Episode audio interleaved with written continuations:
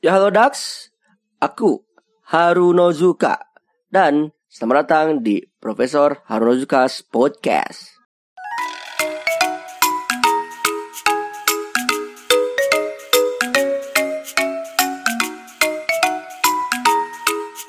Seno, ya halo Dax, kembali lagi di channel saya Profesor Harunozuka, seorang halo tingkat tinggi yang mengklaim dirinya sebagai pengamat wibu dan profesor sosiobiologi. Nah, pembahasan kali ini ingin membahas suatu artikel yang saya tulis di blog saya yaitu harunozuka.wagobo.id tentang openness, wibu, dan wibu. Kok wibunya dua kali? Enggak kalau di artikel mah tulisannya beda, tapi memang pemba eh, sebutannya sama gitu. Itu tuh namanya apa ya? Homofon gitu ya lupa.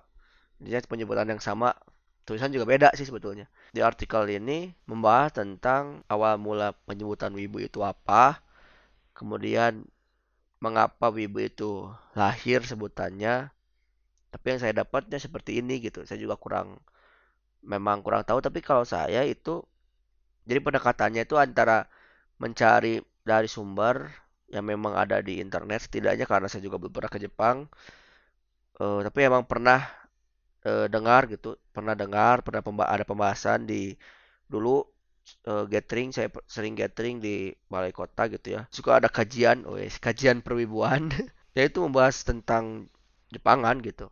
Nah wibu ini istilahnya itu dari uh, menurut Kuora ya di sini menurut Kuora itu pada awalnya tahun 2000-an mulai marak penggemar anime animasi dari Jepang seperti Naruto, Doraemon dan sebagainya yang bukan keturunan Asia. Ternyata 2000-an tahun 2000-an itu sudah mulai digandrungi tadi ya anime itu animasi Jepang itu digandrungi oleh orang-orang non Jepang gitu. Orang-orang yang berkulit putih ya. Orang, -orang berkulit putih kan Kaukasian kan di mana? Yaitu daerah Eropa kan daerah atau anggaplah belahan bagian barat gitu. Muncullah plesetan untuk orang yang sangat menyukai anime ini dengan sebutan Japanese. Apa itu Japanese? Japanese adalah akronim dari wannabe Japanese atau white Japanese. Nah, karena bukan keturunan Asia dan orang non Asia berarti kan bagian bumi bagian barat gitu. Orang-orang white Japanese, orang-orang kulit putih yang suka Jepang gitu. Orang Jepang kulit putih gitu. Meskipun orang Jepang itu kan masuknya ke kuning langsat ya. Karena meskipun pada putih-putih tapi kan itu bukan putih yang kayak mereka sih. Kayak memang rasnya bagian belahan bumi barat sih itu beda ternyata wannabe Japanese itu artinya ya tadi ingin menjadi orang Jepang karena memang benar-benar menjadi pencinta Jepang gara-gara animasi Jepang itu tahun 2000-an tuh ya beberapa tahun kemudian sekitar tahun 2003 kota Japanese mengalami perubahan penggunaan menjadi wibu oleh situs terkenal yaitu 4chan. Situs ini tuh tempatnya ini diskusi. Situs ini kayak tempat penggemar kayak Jepang gitu yang memang populer kayak anime, manga dan sebagainya dibahas di sana gitu. Beberapa tahun kemudian, sistem 4chan mengalami peningkatan dalam penggunaan kata cercaan terhadap orang-orang Japanese. Karena memang Japanese itu lahir dari gara-gara dia tuh fanatis terhadap Jepang, bidang animasi gitu ya. Justru malah jadi, wah dasar lo Japanese gitu, suka anime banget dan sebagainya. Mungkin kayak gitu. Sehingga penuh dengan cercaan, hujatan, dan sebagainya. Nah, oleh karena itu, moderator 4chan berinisiatif untuk menggantikan setiap hal yang berbau penis menjadi wibu, wiebu ya, w e e a b o o gitu, wiebu. Nah, kenapa wibu gitu? Saya juga saya juga kurang lengkap tuh pembahasannya. Jadi kalau ada yang bisa menjelaskan bolehlah gitu. Karena saya juga kurang tahu ini tidak terlalu mendalami. Kalau saya kan memang ahlinya di sosial gitu ya. Nah, ternyata Wibu ini diciptakan oleh Nicholas Gurwitch, seorang komikus dalam komik stripnya yaitu Perry Bible Fellowship. Digunakanlah untuk orang-orang yang selalu mencerca orang-orang yang suka Jepang, Japanese itu. Sebenarnya itulah masalahnya adalah censorship 4chan membuat penggunaan istilah wibu ini perlahan mengalami persamaan makna dengan Japanese. Secara pemakaian, ternyata overuse, si Japanese ini turun, tapi wibunya naik. Nah, wibunya naik, tetap aja jadi lebih persamaan makna. Jadi kalau ya wibu ya Japanese gitu ya. Kalau Japanese ya wibu gitu. Jadi wibu itu awalnya cuma sebatas emang jadi pengganti moderat uh, oleh moderator Forza itu mengganti kali kata uh, sebutannya tapi malah menjadi seorang kulit putih yang terobsesi dengan budaya Jepang termasuk pop kultur seperti itu. Jadi tapi yang utamanya dominannya pop kultur ya. Tadi anime manga dan sebagainya. Kalau itu secara sejarah tapi kalau misalkan secara kamus Webster Third New International Dictionary Unabridged 2002 istilah wibu ini memiliki kesamaan arti dengan Japanophilia. Nah, Japanophilia itu asal kata dari Japan dan filia. Berarti Japan itu kan negara Jepang, filia itu kecintaan, kesukaan. Yang saya tahu sih gitu. Kalau kebalikannya kan ke ketidaksukaan tuh fobia kan. Japanophilia yaitu ya tadi uh, ungkapan yang ditujukan kepada seseorang yang ter terobsesi dengan budaya Jepang secara berlebihan atau bertingkah laku seakan-akan mereka itu tinggal di Jepang meskipun mereka tuh bukan warga negara Jepang dan tidak tinggal di Jepang gitu. Seperti itu gitu. Emang Japanophilia tuh bobotnya sama artinya itu sama dengan istilah wibu tadi yang mana wibu itu bersinonim dengan Japanese. Menurut uh, yang saya pahami seperti itu dari membaca istilah dari kamus ini. Nah itu secara kamus untuk secara empirisnya secara pengalaman dulu pembahasan tuh tahun kapannya saya tuh sekitar SMP pernah kajian gitu. Atau kalau dulu mah dulu kan nggak bahas kajian sih ngobrolnya emang cuma ngobrol random sih. Makanya disebutnya dulu tuh random talk aja sih tentang Jepangan. Nah dulu itu eh, pas saya baru gabung pembahasannya memang antara wibu dan otaku tuh intinya harus tahu lah gitu. Bahwasanya kalian tuh akan disebut mas udah kalau udah masuk Jepangan tuh pasti akan disebut uh, sebagai wibu gitu atau otaku itu dan sebagainya gitu nah yang saya tangkap, yang saya masih ingat sampai sekarang karena saya itu selalu e, mencoba gitu ya, mencoba untuk menerapkan atau mengimplementasikan pengetahuan-pengetahuan yang saya dapatkan selama ini diucap ulang, di recall atau diterapkan kembali karena apa? Ingatnya ini Edward Dell, kerucut pengalaman. Untuk kalau misalkan cuma sebatas membaca, mendengarkan dan ingatannya itu cuma sebatas 10 sampai 30% gitu. Namun kalau agar pengalamannya lebih kuat, justru harus diterapkan langsung, tidak hanya sebatas nonton atau melihat gitu. Itu ingatannya lemah gitu. Membaca itu cuma 10% yang ingatnya. Kalau mendengarkan itu kan cuma 20%.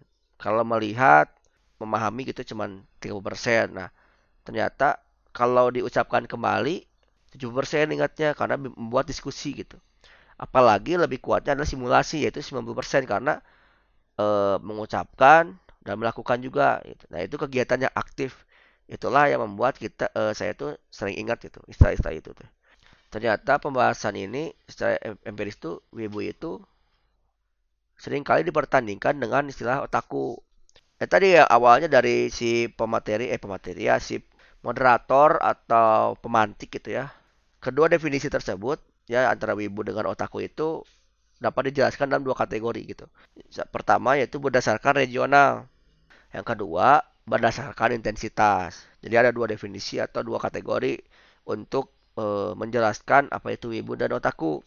E, berdasarkan regional, otaku itu diperuntukkan kepada para aktivis Jepangan dan orang Jepang asli yang tinggal di Jepang gitu. Sedangkan wibu itu diperuntukkan kepada para aktivis Jepangan yang bukan orang Jepang dan tidak tinggal di Jepang gitu. Gampangnya itu uh, orang yang suka Jepang kalau orang Jepang suka Jepang lagi ya tentang pop kultur dan sebagainya jauh taku karena dia orang sana gitu. Kalau orang luar non Jepang ya itu sebutnya wibu gitu. Itu secara regional antara aspek kewilayahan gitu.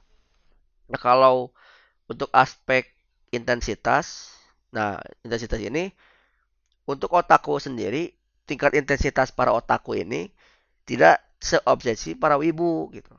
Karena apa? Karena sesuai artinya yaitu e, disebutkan atau disematkan kepada orang-orang yang betul-betul menekuni hobi gitu. Jadi emang tekun hobi tapi tidak fanatis banget lah atau gimana gitu karena e, dia tuh anggaplah otaku tuh bisa the next level of cuman sebatas anime lover atau manga lover dan sebagainya gitu. Tidak seobsesi para wibu.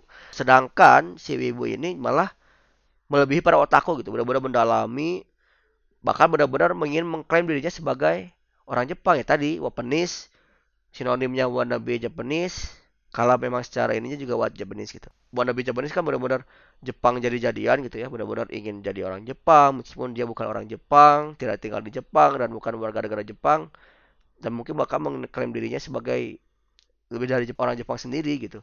Di situ ibu itu intensitasnya lebih dari para otaku gitu. Nah itu yang saya ingat itu yang selalu saya sampaikan ketika mengisi materi di komunitas atau organisasi yang tentang Jepang tuh atau diskusi-diskusi seperti itu. Nah, pada pembahasan tadi tentunya pasti kalau kalian berpikir bahwa si wibu ini lahirnya istilah wibu ini ternyata terlahir dengan makna yang jelek gitu ya. Obsesif berlebihan kurang baik gitu.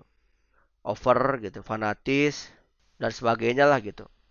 Kalau secara cari-cari dari dari dari kamus dari website ya tadi secara sejarahnya gitu kan. Kemudian juga dari saya juga pernah diskusi juga tadi tingkat intensitas sama regional gitu. Ternyata ya saya kesimpulan juga bahwasanya ya emang wibu itu artinya jelek gitu. Namun paradoksnya melalui kegigihan dan ketekunan para wibu tersendiri menjadikan pop culture itu makin diminati di dunia gitu. Terutama di Indonesia hingga saat ini. Karena bukan fans apa gimana ya benar-benar mencintai Jepang atau benar-benar emang suka Jepang ya anime-anime manga-manga dan sebagainya lah gitu ya makin banyak diminati gitu di Indonesia sendiri. Karena makin-makin terfasilitasi lah gitu si hobi ini teh. Ya ada yang berprestasi atas dasar menjadi wibu. Karena apa? Misalkan suka nonton anime eh ternyata bisa ngegambar. Suka nonton anime eh ternyata ingin minat jadi uh, seiyu gitu ya atau dubber. Eh ternyata suka nonton anime jadi pengen nge-cosplay dan sebagainya. Ternyata mereka tuh banyak prestasi di sana gitu. Akhirnya bagaimana sih untuk menanggulangi fenomena tersebut gitu? Perlu yang namanya gitu uh, diskusi bersama antar perwibuan ini ya orang-orang suka Jepang ini memang harus dibahas bersama-sama gitu. Karena dulu juga saya sering membahas tentang Jepangan gitu kan. Dulu saya masih ingat kayak antara Gundam sama ya Gundam gitu ya sama uh, Evangelion gitu. Gimana sih uh, ramainya bagaimana gitu kan. Dan sebagainya itu diskusi itu enak itu ngobrol gitu ya saking saking itunya gitu. Ditambah ta, akhirnya akhirnya tuh kita saling uh, tukeran harddisk. Nggak berarti anime-anime gitu kan. Makanya dulu mah seneng gitu kayak teman tuh nyata semua gitu. Karena apa? Karena sering kali di balkot atau di mana pun kita tuh diskusi dan emang jadi yang ngobrol gini tuh enak gitu. Sekarang kan ngobrol gini aja ke podcast malah sendirian gitu kan. Coba kalau misalkan diskusi malah malah lebih enak ya kayak kalau bahasa main badminton bercandaan lagi kayak tok tak gitu. Jadi kayak tok tak enak ngobrol langsung nyata gitu. Diskusinya enak. Nah, itu dulu saya rasakan seperti itu. Nah, sekarang ingin membuat uh, diskusi itu lagi karena sayang banget untuk kalau misalkan nggak ada lagi yang seperti ini gitu. Dan itu saya punya optimisme bahwasanya Jepangan ini masih bisa seperti itu gitu. Mungkin sekian pembahasan dari saya tentang Wapenis, Wibu dan Wibu ini. Semoga bermanfaat. Mohon maaf atas segala kekurangan yang saya ucapkan, perilaku saya juga yang kurang mengenakan, mohon maaf. Dan juga mendengarkan podcast dari Anchor, Spotify, Apple Podcast, Google Podcast, dan lain sebagainya. Terima kasih banyak telah mendengarkan dengan setia. Jangan lupa untuk YouTube untuk like, comment, dan subscribe. Dan sebarkan video ini ke media sosialmu ya, ke teman yang lainnya. Saya pamit. Bye-bye.